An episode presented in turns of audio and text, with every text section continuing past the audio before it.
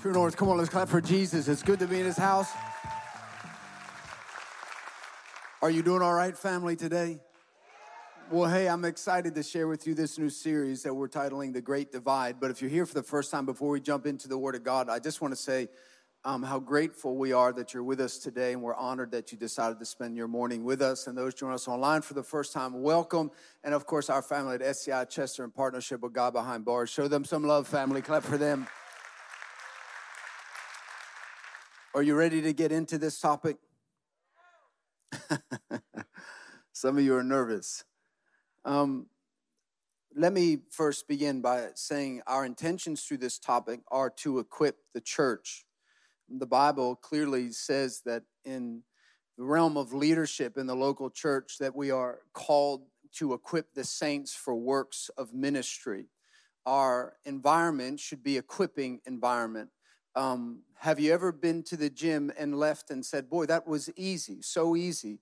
Um, I'll just keep going back. The idea is that anytime you are refined, there should be something um, that causes a change in you. And we may not be doing physical push ups in here, but I pray that the Word of God challenges you um, and that you leave different. Can you say amen to that? And uh, every Sunday, some of you, it's, it's not easy to hear that. But what I've realized in my life is God cares more about our eternal destiny and cares more about the way that we walk than just the way that we feel um, and the way that we kind of, you know, react to certain things. And you don't need to, none of you are shocked. Anyone with eyes or a smartphone can see that we are living in a very divisive, divided time.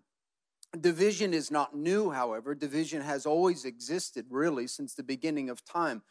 We are separated, segregated, we are divisive in culture today around nearly every topic around our belief systems, denominations, and not even amongst denominations. Now, in denominations, we see distinctions and division existing within theological doctrine. We see people divided over politics, over presidents, over gender, over financial status, education, race, you name it. The list is very long.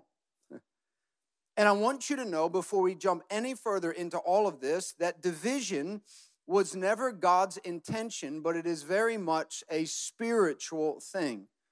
Now, I know that every time you watch the news or you see certain political figures or you hear about certain um, agendas, agendas being advocated for, you can tend to jump very quickly, maybe towards a political direction or towards an individual. But I want you to know that at the beginning of all of this, it's a spiritual thing.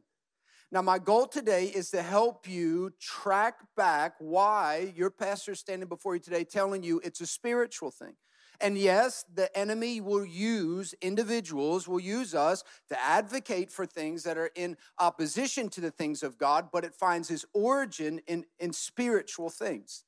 And it's important not only for us to understand that, but it's important for us to recognize it because if we see it for what it is, we'll react in a way that doesn't cause greater division, but brings actual unity to the body of Christ.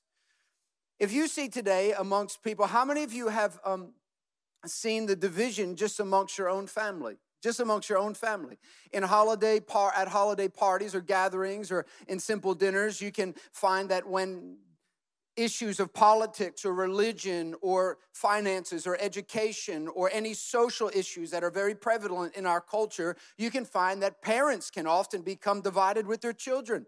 Grown siblings can become divided amongst themselves. Spouses can become divided. Co-workers divided. Bosses divided amongst those who are employed at their, at their workplace. And the division just continues to create a greater separation of relationship amongst people. Over the course of this four week series, we're going to be looking closer at the idea of division, the things that shouldn't be divided or should not divide us, but often do, and also the things that should divide us, should separate us from the world, but often do not. We're going to continue to dive in closer and look at what should be what we could do to help the problems from a biblical perspective. But this issue of unity and division as I said, are spiritual ideas. They're spiritual in its origin, and they've been around for thousands of years. Division is not new, particularly in the Bible, but the extent of divisiveness has kind of reached a new level today. We often don't know how to react to other people that hold a differing opinion. We don't know how to respond to people that believe in a different way. And I want us to know that as the church, as the followers of Jesus Christ, he gives us not only a pattern of how to live in a divisive world, but he gives us a pattern as to how we are to walk and live with one another. And in addition to not only how we walk with one another, but how we walk in light of who God is.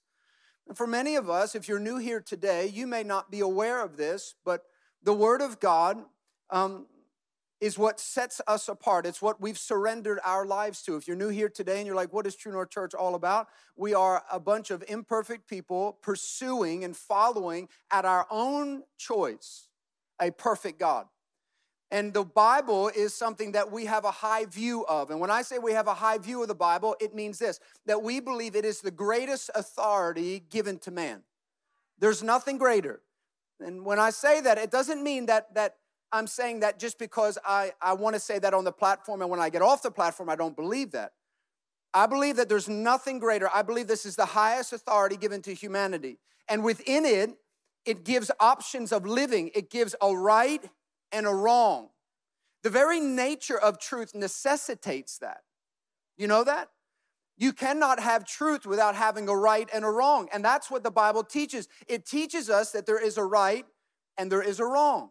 Now, we live in a society today that wants to take this idea of truth and dismantle it, but they've done so in a very clever way. They've attempted to dismantle truth by, by speaking to the desires and feelings of society or of humanity. And humanity is somehow, they are very, and this, I want you to see it. The enemy is, is wise. When you read the story in, story in Genesis 3 about the fall of humanity, as we'll get to in a moment, it seems quite simple. It doesn't seem very tactful, but I want you to look at how the enemy today is having an entire globe believe at this juncture in time that truth is an illusion, that right and wrong don't exist that right and wrong is strictly within the eyes of the beholder, meaning that every single one of you in this room can be your own decider. You can be your own who says, meaning this, you can be your own God. Now, no one would say that, quite frankly, on TV or on a news channel or no politician, but what we advocate today is that every one of you can be your own God. Whatever you see fit to do, you can do. Now, there is an, a, a direct example of that found in the book of Judges. And if you were to read the stories related to what happens to humanity when everyone does what they see fit in their own eyes, it's nothing compared to what we see today. In the scriptures, it was absolute and utter chaos and calamity when everyone saw themselves as their own hierarchy of authority. In John chapter 17, verse 11, Jesus prays this prayer to the Father. He says, I will remain in the world no longer, but they are still in the world. Speaking of the church, and I am coming to you. Holy Father, protect them by the power of your name so that, he's saying, protect them. Why? So that they may be one as we are one. Jesus prays this prayer, clearly delineating that the church, the followers of Christ, would remain in the world. He would no longer remain in the world. We know the scripture says that he sends the Holy Spirit, the advocate, the, the great uh, uh, Holy Spirit to abide within the believer. So he leaves, sends the Holy Spirit. We see this at, the, at Pentecost. And it's within that moment we recognize this prayer is not to take us from the world, but to remain in the world. But he says, Father, let them be as one. Let them stay united, though they live in a divisive world. Paul would write in Corinthians chapter uh, 11, verse 17, about division that started in the early church.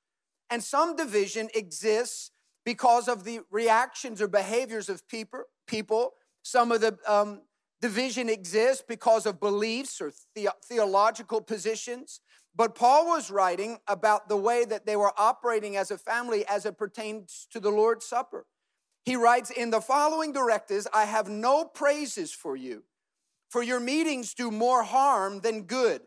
In the first place, I hear that when you come together as a church, there are more divisions among you, and to some extent, I believe it. Paul's saying, You are physically together, but you are not in spirit and in mind joined together. And he says it, it creates greater dysfunction and greater division among you. Paul's writing that when we gather together as the saints, you know, the Bible calls us saints. We are the gathering of the saints, the children of heaven. When we gather together, we gather, and the Bible says that we should be united under the call or under the word and direction of Jesus Christ. Romans Paul writes in chapter 16, verse 17, he says, I urge you, brothers and sisters, to watch out for those who cause divisions and put obstacles in your way that are contrary to the teaching you have learned.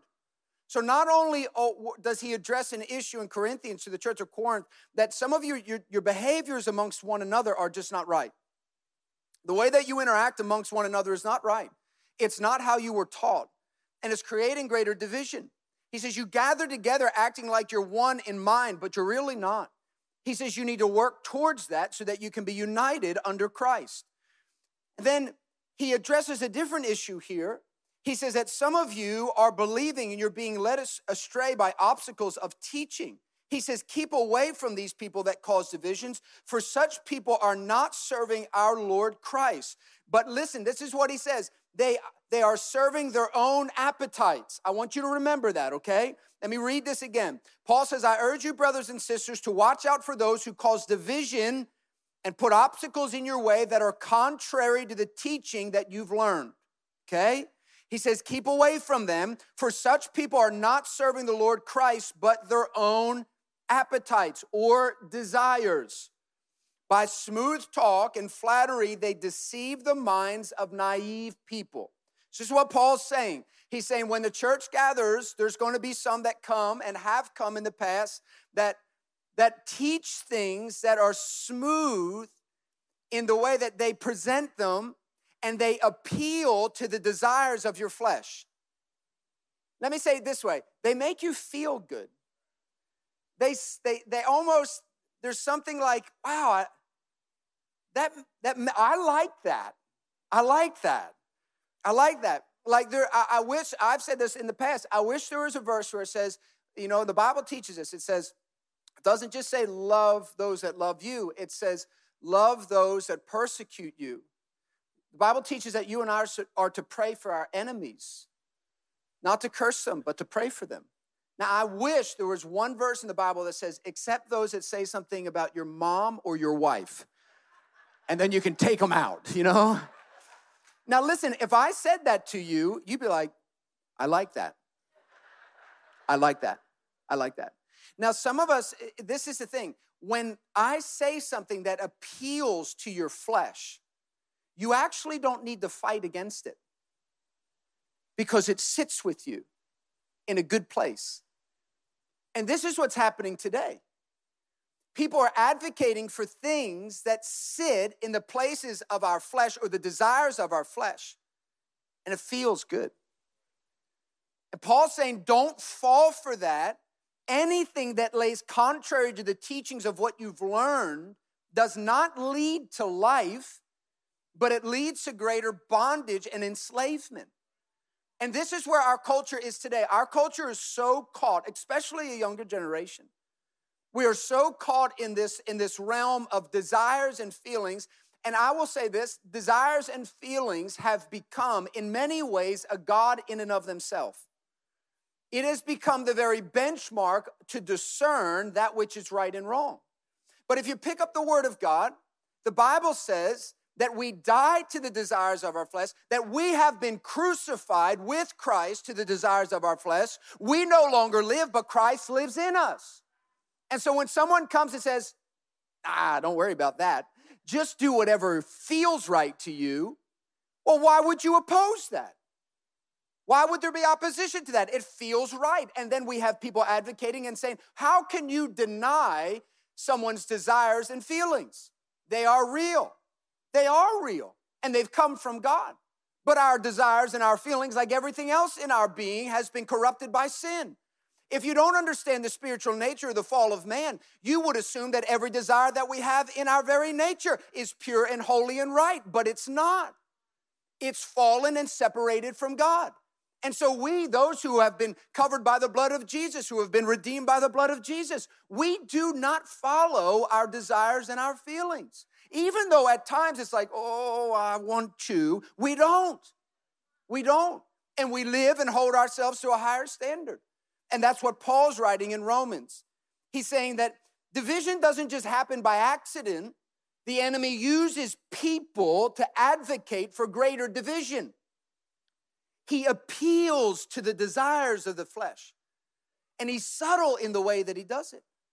This happens in the church in all different levels.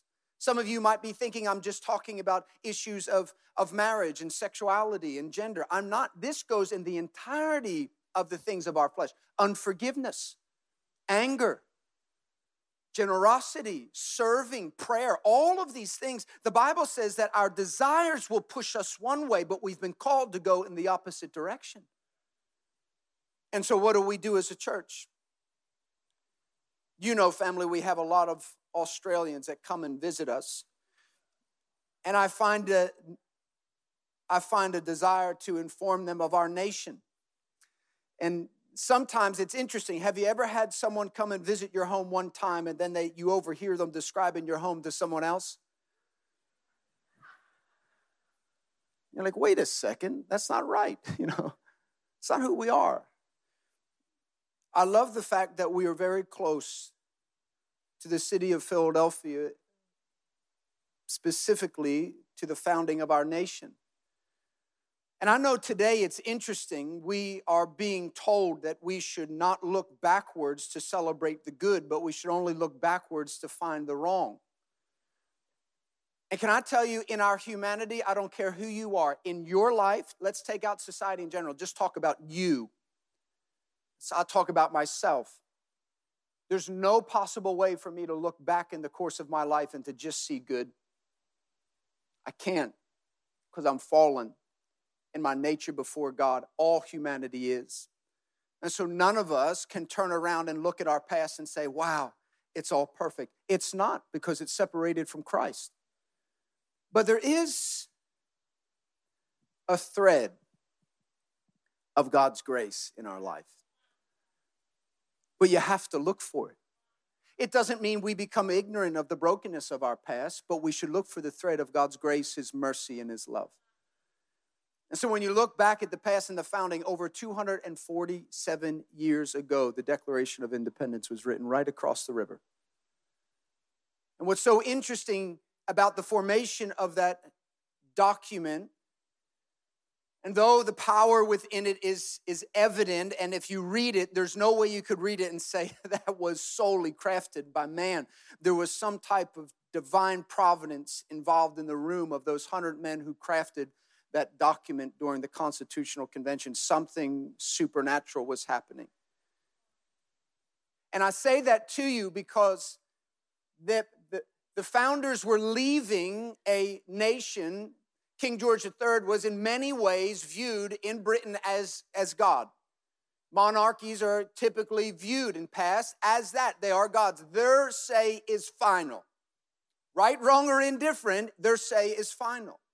The most unique thing about the Declaration of Independence and the formation of our nation, this is fascinating to me. And it's, it's almost like there has been a divine providence in its structure and its origin when the founders recognized that what was once received from the approval of a king and told that it only came from a, an approval of a, of a king, they acknowledged that the rights to life, liberty, and the pursuit of happiness does not come from a man. And it does not come from a government. It is endowed by our Creator. And therefore, the government should be created to protect that which God alone gives. Never before has that ever been crafted. So, next time you put your hope and trust in the government, I need you to know something that the founders never saw the government as the one that provides life, liberty, and the pursuit of happiness. It does not. Because man is involved in government and therefore it'll be corrupt, broken, dysfunctional, and it will not work. But they recognize there is one who is the highest authority above everyone, and it's God. They said King George was the greatest decider in Britain, but in America, it'll be God. And now think of it in your life. You may recognize God as the greatest decider in your life, but are there still areas in your life that you have refused to surrender to? And as you look back over the course of time, you can see it in the garden in Genesis 3. The serpent comes onto the scene. And by the way, nothing in his tactics have changed. It's the same thing. And my prayer for you as a, as a believer in Jesus Christ is that the Holy Spirit will give you eyes to see, eyes to see the spiritual dynamic of what's happening around us as a people. But in Genesis, we see the great divide. It is the very divide prior to sin entering into the, uh, into the world. Man walked, Adam and Eve walked with God in perfect unison and harmony in the garden. No obstruction, no sin, no calamity, no, no, no shame, no fear, nothing. Perfect union with God. And then a deceiver comes, a deceiver. And the deceiver begins to question, listen now, the authority of God. And he does so in a tactful way. He just says, Did God really say? and I used to do that with my siblings when my parents would tell me things. I was like, Did they really say that though? You know, and so you begin to move the authority, you begin to move the authority from the one who should have it over to you. And you don't really move it, you just present the option that it can be moved. So nothing's changed. You just present, like I could present to you, hey, I know you're a created being, but you can be the creator. Like, what? Just presenting it out there, just throwing it out there, it's enticing to you. And then once he questions the authority of God before Eve, the scriptures say that when the woman saw the fruit was good for food, what it, it satisfied her physical need. Listen, not only satisfied, but it says it was pleasing to the eye and also desirable. Sound familiar? It's the same game plan. It's never changed and who appeal to the desires of your flesh. And the Bible says that there were consequences to choosing a way that was in direct opposition to God, which society will never tell you. Society will tell you that fulfillment and identity will come if you pursue the desires of your flesh. The exact opposite is promised to the followers of Jesus Christ. And so the Bible teaches that there was great calamity that transpired once they decided to dishonor God and ident- identify themselves as the one who makes the ultimate decision. And this happens every day. And you and I are even tempted to this very day to do the exact same thing. The fall did not destroy truth, it exposed that it exists and it presented the reality of what happens when you or I deny it or live in opposition to it. In Second Corinthians, Paul would write in chapter 5, verse 14, he would say, For Christ's love compels us because we are convinced that one died for all, and therefore all died. And he died for all, that those who live should no longer live for themselves, but for him who died for them and was raised again. We have an enemy who loves division, who loves to divide not only the world from Christ or from God, but he loves to divide the people of God from walking out in fulfillment of what God has instructed them to do. Do you know one of the greatest gifts God's given us is the diversity and uniqueness represented amongst us? I love it. There's nothing greater. The diversity amongst the family and the uniqueness amongst the family should be celebrated because it's a reflection of the image of our God. But in a society today that is caught up in division, the society will tell you that the very diversity and uniqueness that we celebrate, we should divide ourselves because of it. Well, the scriptures say this. Paul writes, From now on, we no longer regard one another from a worldly point of view. So every time you look at someone who's different and unique, created in the image of God, but not like you, remember that Paul writes that you should no longer view them as the world views them. Don't look at them the same. Now you might say, well, why? I've heard this, I've read that, other people have told me. Paul tells us why. You don't view them like that anymore. Though once we regarded Christ in this way, we do so no longer. Why, Paul? He goes, Because if anyone is in Christ, the new creation has come. The old is gone and the new is here. Paul's saying, you might have viewed yourself through the way, through the lens of the world, but when Christ came to you, you're a new creation. You're not the same. You might have identified yourselves in such a way and says, well, this is who I am. This is what my DNA results say. This is my family educational line and this is my financial line and this is all the different statuses. Paul says, that's great, but we no longer view each other that way because we're one in Christ Jesus. And he says, why? Because we're new creations in Christ. The old is gone and the new has come. Can you say amen? And from that very point in time, when we see the great fall in the Garden of Eden, Genesis 3. Everything you witness today is caught in that same spiritual fight, and you're part of it. Starts from within you, moves to your marriage and in your family and into the communities and society. It's a spiritual fight. And throughout the scriptures, we learn about the nature and the character of God we learn through the Old Testament of the prophecies of one to come who would redeem humanity, save humanity from what? The very thing that separates us from God, which is sin.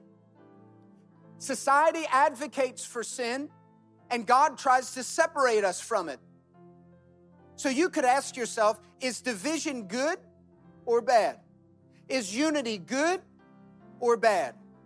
Well, it just depends what you're divided on and what you're united around. The Bible says that though we're in the world, we are not of the world. It means that we are divided from the world in which we live. We are. Ecclesia, the church, that's original name of the church. It literally means the called out ones, the holy ones, the separated ones. What are we separated from? We're separated from a world that lives solely to please their desires and their flesh. But we pursue Christ can you say amen? That's what we're called out. We are literally divided in the eyes of God as sons and daughters of His. Now, you might say, well, is it good to be united? I've heard people all the time saying we should be united, but united around what? There are so many causes under heaven today around the world. There are causes, lists of different causes that you could give your life to. You just could find one. Go online and there's hundreds, if not thousands, of causes that you should you could give your life to. A matter of fact, if you go into the scriptures, you'll find that mankind was united building the Tower of Babel. Just because you are united together amongst yourself doesn't mean that that unity is honoring God. If we want to be united, we stand united according to the Word of God and what the Word of God teaches. Why? Because it leads us to life and wholeness. Family, you know almost every Sunday I read John 3:16 to you. I want to read it to you. I want you to listen to it. The scriptures say, For God so loved the world that he gave his one and only Son, that whosoever believes in him would not perish but have everlasting life. For God did not send his Son into the world to condemn the world, but rather to save the world through him. Did you hear it? For God so loved the world that he gave, that whosoever believes would not perish. In the very verse itself, we see that division exists amongst humanity. And love did not come to divide us, it did not create division, but He responded to it to unite us under our relationship with the Father in heaven. Jesus would pray, My prayer is not that you take them out of the world, but that you protect them from the evil one. Christ didn't pray that you would be isolated from the world. He says, Keep them in the world. Why? It's the same reason he describes you as the light of the world and the salt of the earth. He wants to use us as vessels to reach those who are divided from him because of sin. He says, Protect them from the evil one. He says, They are not of the world, even as I am not of it. Listen, family, sanctify them by the truth. Your word is truth. The way we are sanctified, sanctified means to be set apart or to be made holy. The way that we are made holy is to walk according to the truth of God's word. Let me leave you with this final verse found in Galatians chapter 2, verse 20. Paul writes, I have been crucified with Christ. I no longer live, but Christ lives in me. The life I now live, I live in the body, I live by faith in the Son of God who loved me and gave himself for me. You bow your heads and close your eyes. Let me pray for you today before we go. David would write in Psalm 139, he would say, Search me, O God, and know my heart. Test me, know my anxious thoughts. We just finished the James devotional, and many of you know in James 4, he addresses this idea of being divided. But he first addresses the idea of division in a very intimate and personal way. He tells us that we are to submit ourselves to God, to resist the devil, and he'll flee from us. He says, Draw near to God, and God will draw near to you. But then he says, Deal with this idea of being double minded. You know what he's saying? Deal with the issue of having a divided heart. A divided heart simply means are you the ruler of your life or is God the ruler of your life? Are you the king or is he the king? I'm here to tell you today there is one king, there is one name that every knee will bow to. It's the name of Jesus. And he extends us the opportunity to recognize not only his lordship, but to recognize that he's in control of it all. That's why James would further write to humble yourselves before the Lord. And when we humble ourselves before the Lord, the Bible says he will lift us up. And so if you're here today and you've never surrendered your life to Jesus, you're familiar with church, you've gone through the motions, you've attended church as a young person. Maybe you were told if you just stay in church your whole life that you'll end up in heaven. Well, my friend, the Bible doesn't teach that. It doesn't say that you earned your salvation through works. Jesus came from heaven to earth to redeem that great divide caused by sin. Sin exists in all of us. The Bible says all have sinned and fallen short of the glory of God. It says none are righteous, not even one. So, what shall we do? The Bible says the only way to deal with sin would be through the shedding of blood. Well, if you or I wanted to fix our own sin, we'd have to die ourselves and to give of our own life to pay for the penalty of our sin. But that's where Christ comes. Christ came from heaven to earth not just on a trip of his own accord, but on a trip to redeem humanity, to pay for your sin and mine.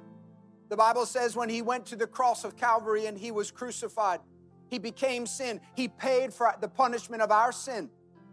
And that's why the Bible teaches in Romans 10 9 that if you and I confess with our mouths that Jesus Christ is Lord, that He's King, the ruler of them all, and we believe in our heart that God raised him from the grave, we shall be saved. For it's in, Ephesians 2 8, it teaches that we are saved by grace through faith. You might be saying, Where do I find some of this grace? How do I get my hands on it? It's Jesus. And the only way you can receive the gift that comes from Jesus is to humble yourself, to repent, to confess of who He is as being Lord of your life. And the Bible says that He is faithful to forgive those who call upon His name. And when you say a prayer of repentance and forgiveness and declare with your mouth that Jesus Christ is Lord, the Bible says that the same Spirit that raised Christ from the grave now abides within you. You are a new creation in Christ. The old is gone and the new has come. So if you're here today or joining us online and today is the day you're ready to surrender your life to Jesus, I want to lead you in a prayer. It's a simple prayer, but it is by far the most significant prayer you'll ever pray in your life. So come on, True North family, help me lead people in this prayer right now. Repeat this after me. Say, Dear Heavenly Father, I receive your Son Jesus as my personal Lord and Savior. Forgive me of my sins and come into my heart. I believe that you died on the cross and conquered sin in the grave. I am now a Christian. Christ now lives in me.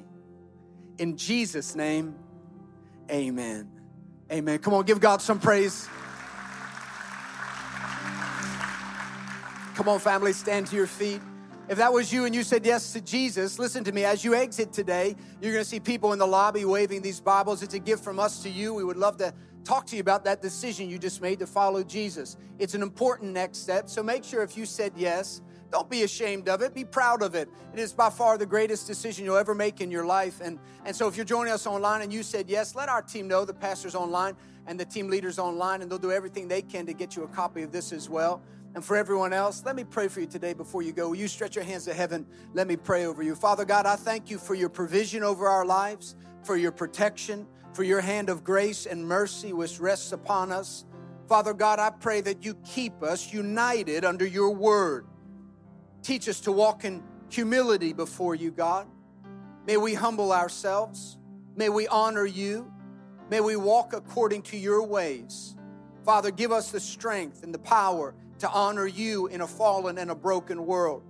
Father, we rebuke the spirit of fear and anxiety in the name of Jesus. Father, we thank you for your healing power. We thank you for your redemptive power, for your restorative power amongst relationships in the family, God. We thank you that nothing is impossible with you. And so, God, we thank you that when man says no, you say yes. And Father, we thank you that in the days to come, God, you'll create greater opportunity for us to honor you in the way that we live. Father, go with us as we go today. In the mighty name of Jesus, we pray. The faith filled church said, Amen. Amen. God bless, family.